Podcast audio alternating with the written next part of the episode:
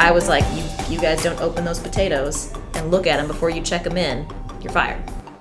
and then they change it down. They'll, they'll, they'll go to the next grade. You know, they'll go from select or choice, and they'll keep dropping it and keep dropping it, and modify the recipe until the point where they have a new price point, but they don't change the price on the menu. I just think it's absolutely asinine that we blame establishments for serving someone too much. You asked for the drink, or you chose to drink it. You are listening to Fort Worth Food Stories, brought to you by the Culinary School of Fort Worth. All right, welcome back to another week here on Fort Worth Food Stories. Uh, I'm joined again by chefs Maddie Sharp and Chef Edward Gutierrez. Um, to give you guys a little peek behind the curtain, we're recording this about 10 minutes after we did last week's episode. So, so just a little magic of uh, podcasting here. You split it up, you have a lot to talk about. But last week we talked about um, the, the first part of restaurant ethics, and we talked about kind of paying your staff and um, you know giving back to the community. And there's one thing we missed on there. Um, so actually, let, us start off with that this week. We, we we missed it. We should have talked about it last week. Uh, but just to kind of get us into it, uh, we talked about redistribution of tips. Um, and I know Matt, this is something you're passionate about. So I'll let you kind of take the reins on this to start. Well, I think that you kind of see in a, in any given restaurant who's working as a team front of the house wise, like who's pooling their tips and who's not. Like if sometimes I've seen it in restaurants where if you are solely working on your tables, it's every man for himself. Yeah. Um, as opposed to when you go to a place where uh, you're pulling tips, uh, pooling tips, not pulling them, pooling tips. um, you can ask any rest, uh, any server for something, and they'll go grab it for you. Or it's like, oh, as opposed to if you're not, it's like, let me find your server. Yeah, yeah. Let me go get your server to get your drink, or you know, I've even had people just straight up ignore me, which makes me, again, how we talked about tips, it might make you feel differently as a consumer as much as you're going to tip, you know. But if you see that they're all working together and I got this, someone's dropping food, who had this, and uh, you know, some just clearing tables, picking up plates. Um, if you don't have a busboy, maybe some restaurants don't. I just think it's really big, and you you can just there's a different atmosphere, there's a different feeling where they're all in it together you know hell or high water they're gonna they're gonna get through the shift and they're gonna work their little booties off and uh, you know make the most money that they can for each other. Um, i think that works if your wait staff gets along.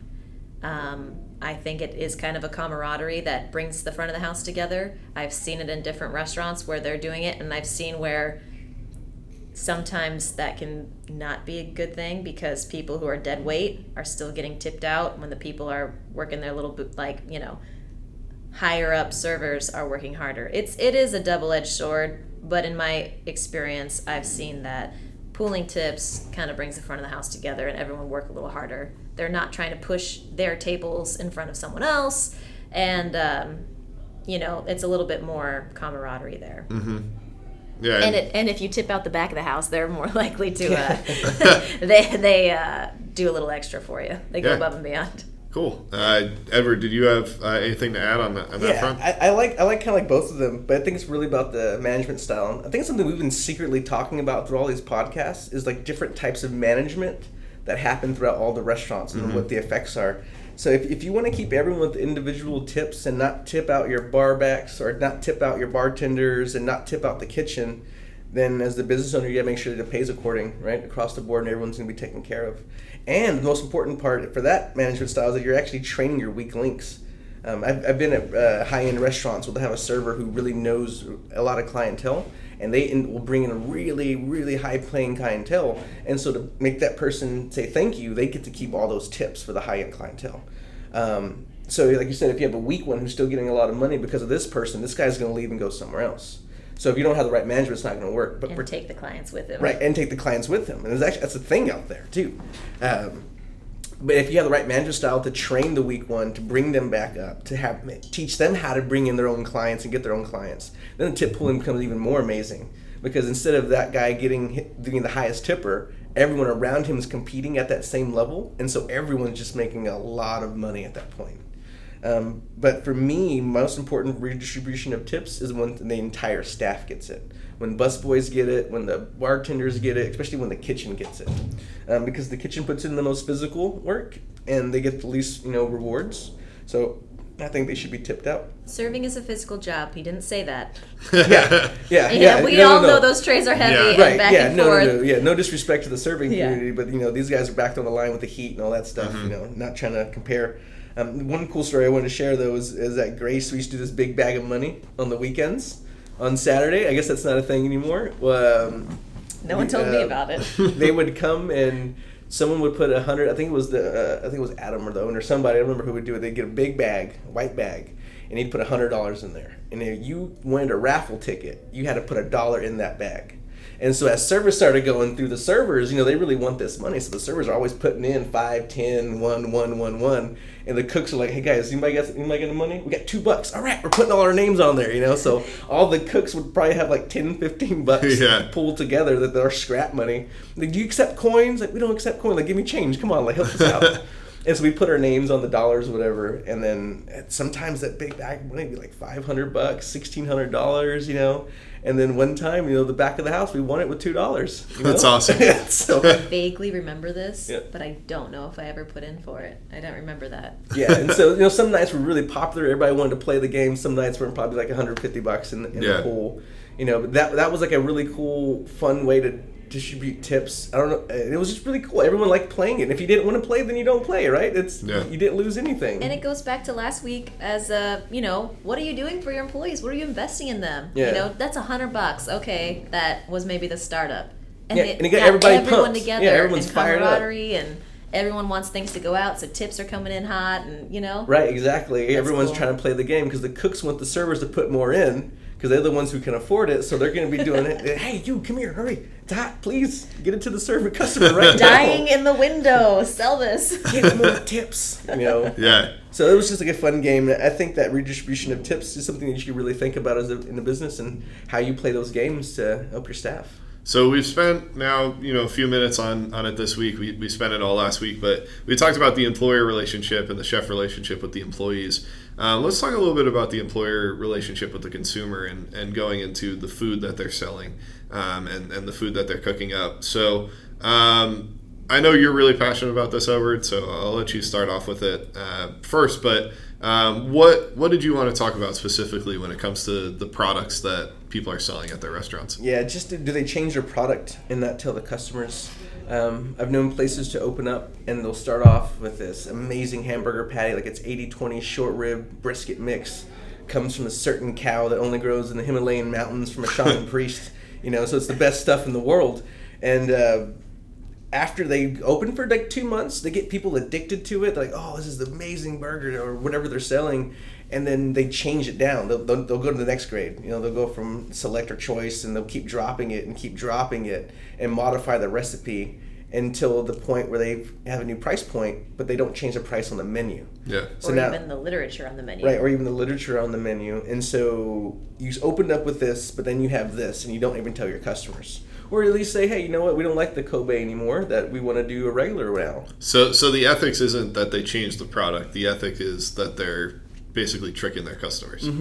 And that's part of it. And I know we t- we kind of touched on consumer responsibility, but and and consumer ethics a couple weeks ago, but that really falls on the owner and the chef. And I could sell you, you know, chicken of the sea. Uh, is it is it chicken or is it tuna? You know, Yeah. like it, it. That was a stupid example, but it's just like, okay, that was really stupid. But it's just like, as a chef, I can tell you that it's all organic, A, B, and C, but I'm getting conventional. Or we normally buy organic, but maybe they were out, so we're buying conventional this this go around. You know, it's it happens. Uh, the the trick is if they run out of organic, you buy conventional this week. Are you going to try to buy organic? And if that product is no longer available, are you changing your you know are you changing your menu? Are you telling your wait staff like, hey, make sure they know you know that it's not organic this week? You know, are you doing that as I think it's a little bit more respectable if you're like, oh, the greens aren't organic this week. Hmm, I might get something else, or you know, okay, I understand that Yeah. but I, I would understand that more because I've tried to order stuff before and it's just sold out. You know, I I get that as a chef. That I think that falls on your chef and that falls on your owner 100% as a consumer. that's not your responsibility. So what I mean, I think logically it, it makes sense that being more open and honest with the customer creates more trust um, and and hopefully repeat customers. Um, what is the benefit to the employer or the chef or whatever to essentially lie to the customer about what it is that they're selling? Oh, money, hundred percent money. Uh, the organic was a great example. I- Just I- because I you can charge more for it, or Right, because on the menu you put organic kale spinach salad, right? And then all of a sudden December time comes around. Oh, guess what? You know, not the best time to be getting organic spinach kale. You know, now you got to get it from another country. Yeah. Maybe the logistics doesn't get to the warehouse. Blah blah blah. You run out, and so you switch to baby spinach one day, right? And then everyone's okay. Everyone's happy with it. Well, that organic can sometimes put anywhere from fifty cents to a dollar fifty price tag on an individual serving. So if you got away with using the conventional, you're now increasing your profits by that fifty cents to a dollar fifty, okay, and then it's a slippery slippery slope from there.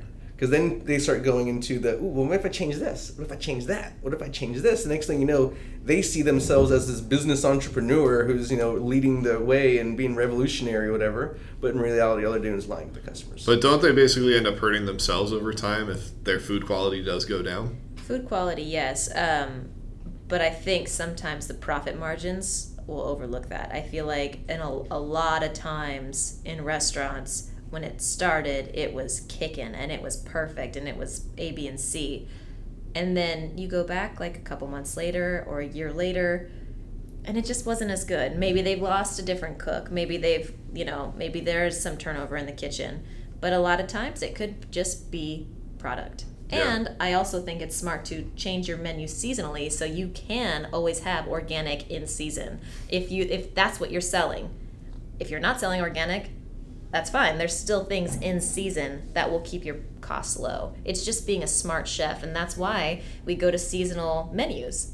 Mm-hmm. And you know, we we get the products that are available to us when they're available to us. Even with modern day society, we can have butternut squash year round, but those will be better when you know butternut squash comes into season. Yeah. You know, Right. In the fall time, it's gonna be cheaper because there's an overabundance. The bumper crops are coming in, so it gets real cheap. So that's the ethical way to increase profits on your menu is that it's seasonal. This is really cheap. For example, uh, at the school, I bought 50 pounds of green beans, green peas, excuse me, for thirteen dollars. Um, if you try that in two months from now, it's not going to be thirteen dollars. It's going Yeah. to be like 50, 60 gonna bucks. say, you know. yeah. So the the entrepreneur should really be doing that, buying these really cheap peas um, because of their the harvest time. maybe not cheap, but smart. Yeah. smartly. Lower costing. Yeah, Yeah, in because- season. Because in season, they're, they're the best quality, the best nutrients, the best bang for your buck. So it's really not the cheapest ones at that Yeah. point. Yeah. Yeah. And and so how, I guess how, uh, we've talked about how a consumer can hold um, a restaurant accountable, but how do you train people? I mean, we have future chefs hopefully here at the school, right? We have students coming in. Um, they're doing their culinary classes and want to get into the field. How do you train them to have an ethical mindset, or is it just that's how the person's wired? You have to. I think you have to show them You have to beat them up. Yeah. Yeah. oh, yeah. That was me actually Punch just hitting a punch him in the student. Sorry.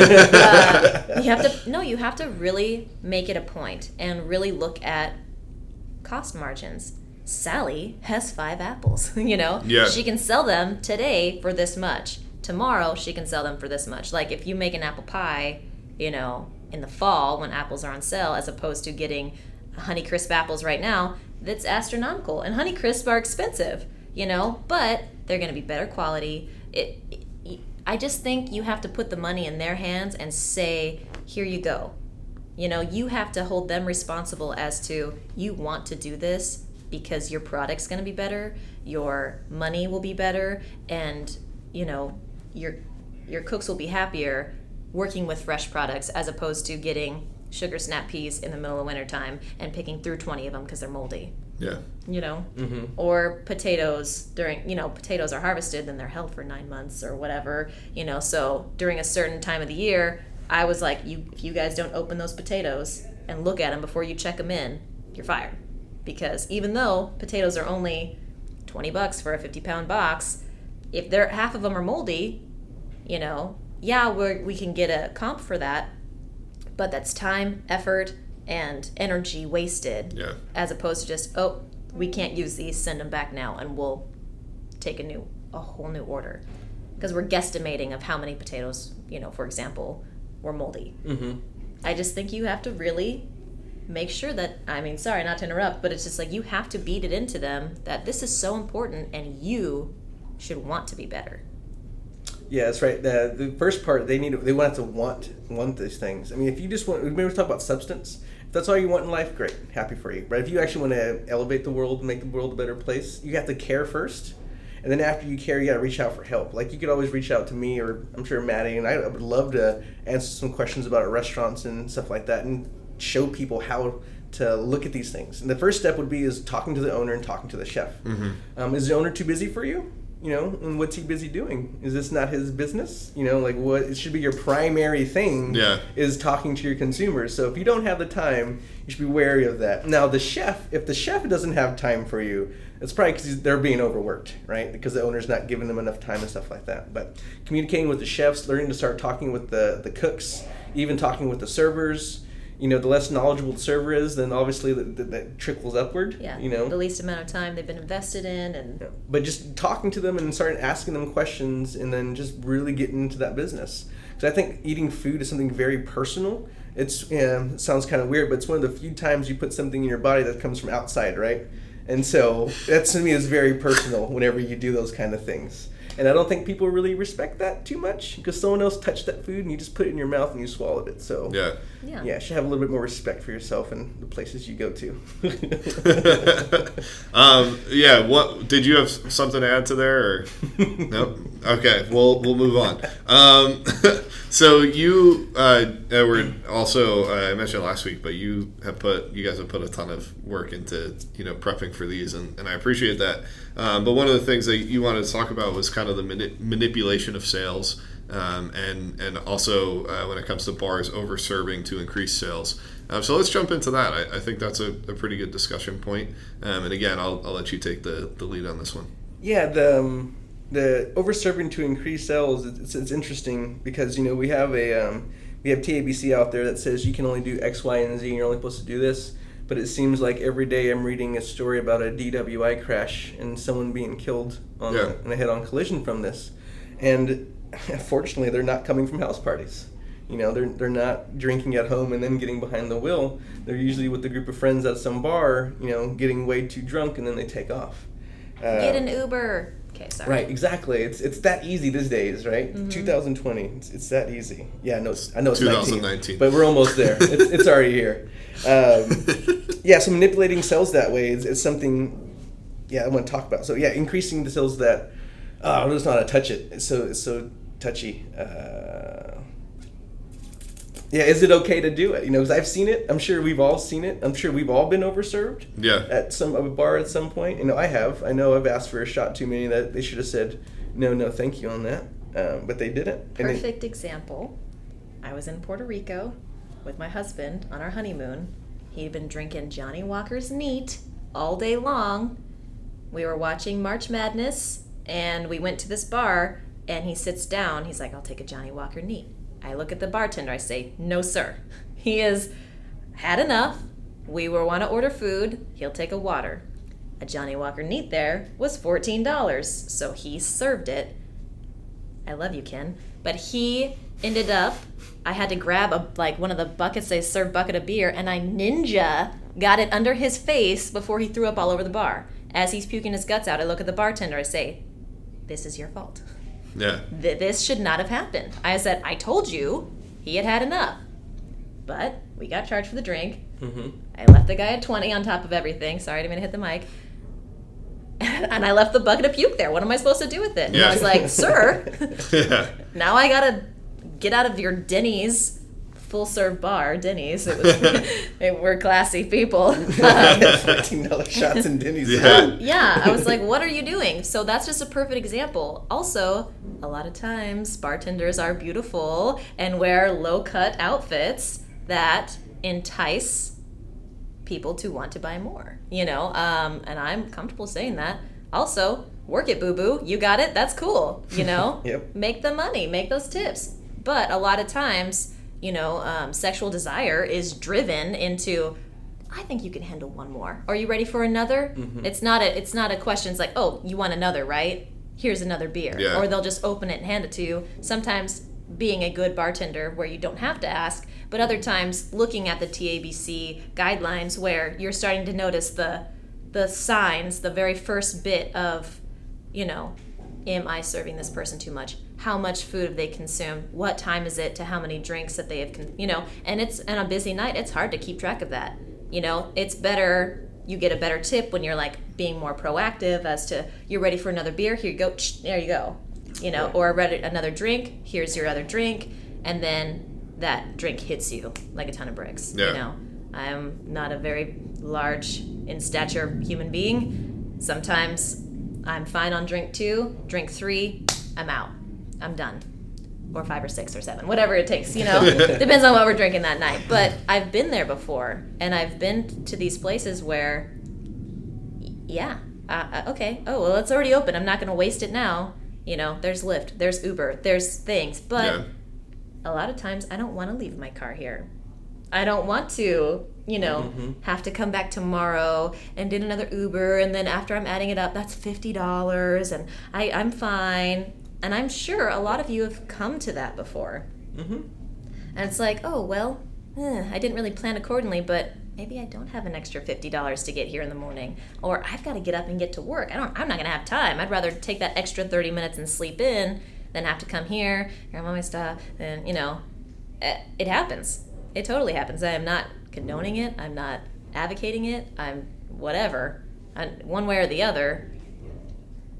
Yeah, I think almost everyone at that point in life has had a conundrum and had to make that decision, and I think that should have been avoided by the server. And then I have a lot. Of, I have a lot of friends that are servers, by the way. I, Oh, lo- yeah. I love them, but I still, but before it falls on the server, it should be falling on the owner. Like you said before, it's hard to keep up with, and the reason why it's hard to keep up with is because the owner isn't paying them enough money, so they can have multiple servers. You have too many servers behind the bar; they're not going to go home with enough money to pay rent.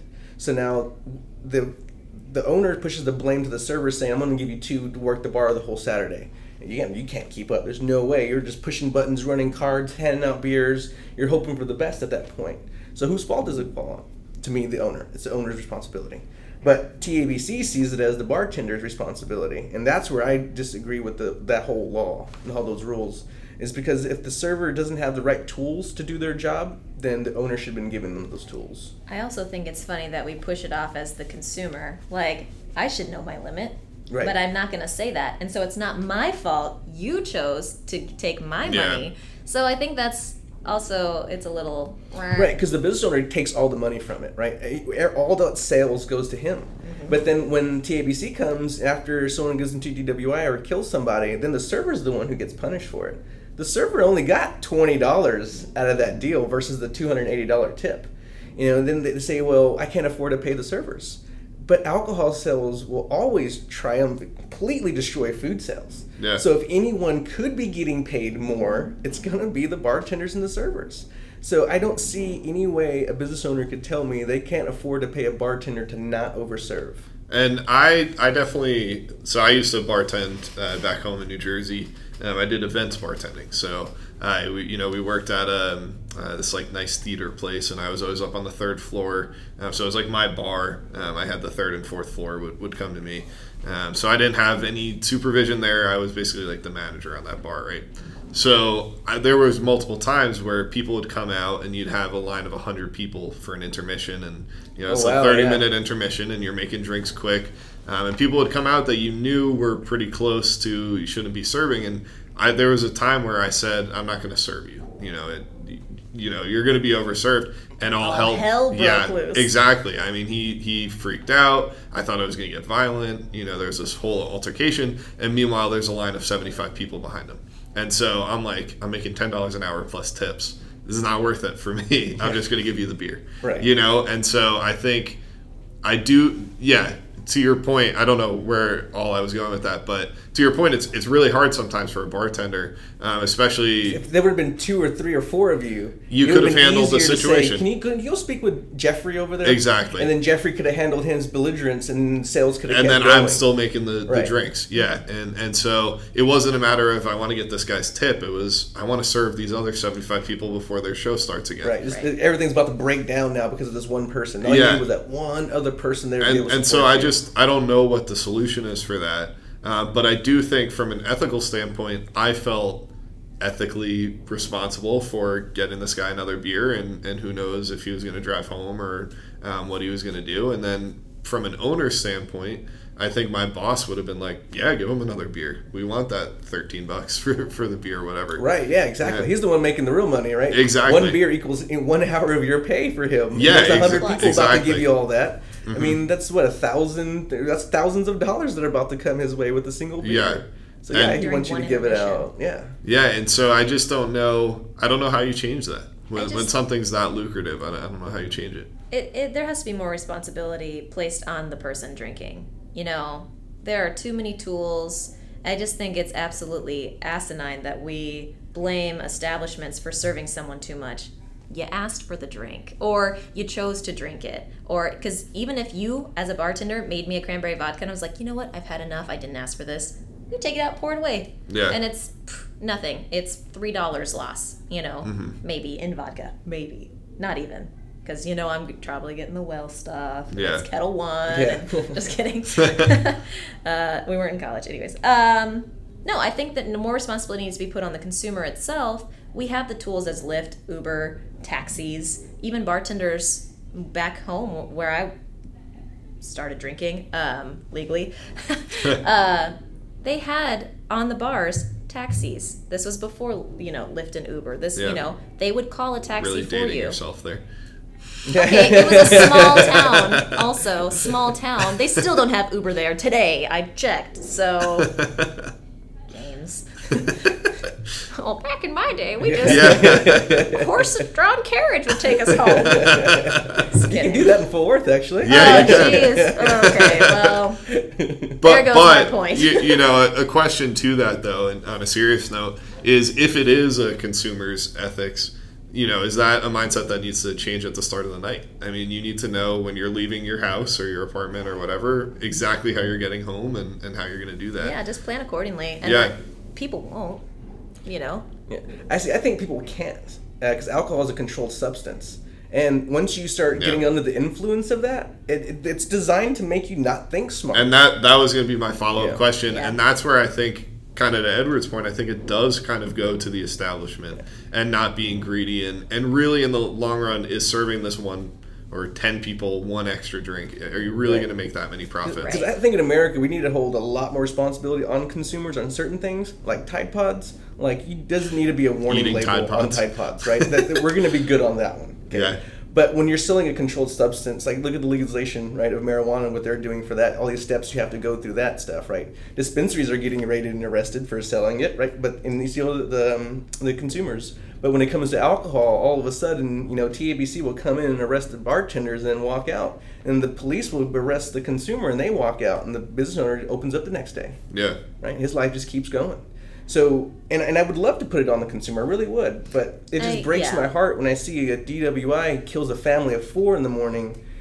Okay, so we put the we put the responsibility on him, but he's dead. Right. So we we going to continue we continue a, a cycle that way. I no, I, I agree. I see that point too, and I definitely think that as a sober mind bartender and or establishment, there needs to be hard lines. Yes, as a business owner, I've made everyone go through the TABC class. I've you know in this state or OLCC in Oregon. You know, I've made my bartenders do that, so I'm putting responsibility on them. On paper, you're doing the right job. As an owner, you have to be like, there needs to be a hard line. Um, yeah. And it's tricky to do because look what happened in America the last time you tried to mess with alcohol, right? The whole country went into Yeah. in arms and started destroying it. So uh, alcohol has such a huge effect on America because we have such a, a lot of alcoholics out there. Um, and I'm, I'm an alcoholic, you know. I try to control my drinking as best as I can, um, but it's hard sometimes.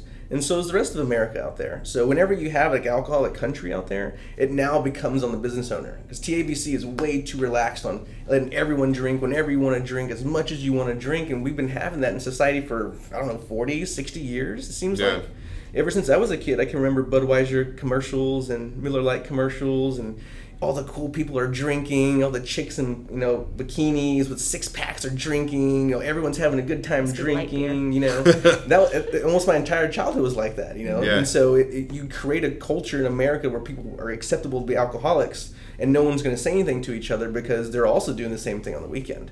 So it's hard to put the con- responsibility on the consumer at that point when you know they have an addiction and you're selling them the, the drug for that Yeah. addiction. Yeah. Yeah. You know?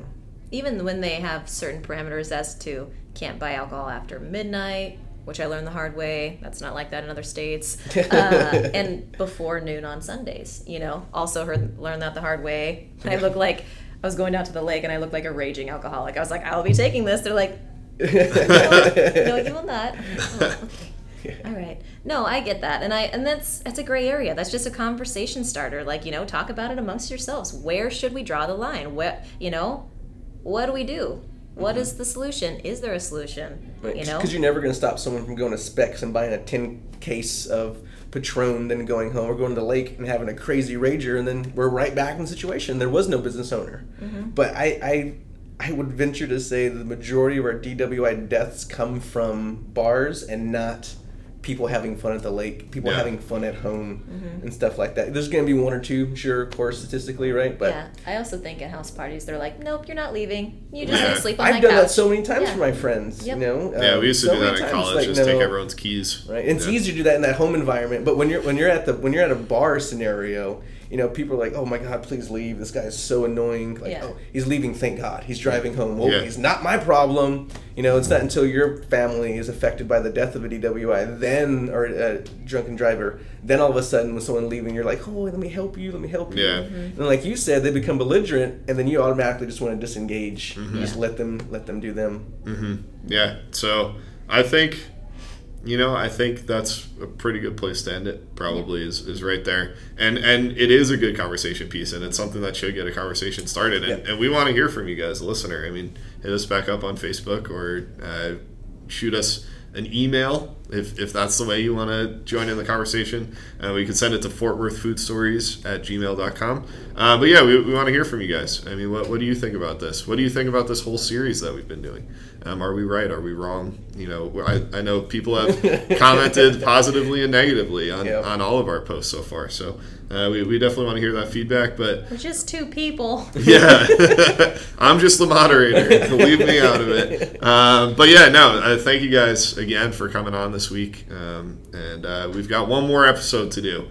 Uh, we, we don't know what it is going to be yet, but It's gonna be amazing. It's going to be the best one yet. Well, maybe maybe the the listeners should choose. Yeah. hey, we, we have a good suggestion from you guys. We'll we'll uh, we'll do that one for sure. So uh, thank you guys for listening, and, and go rate and subscribe. We appreciate that. That episode was brought to you by the Culinary School of Fort Worth.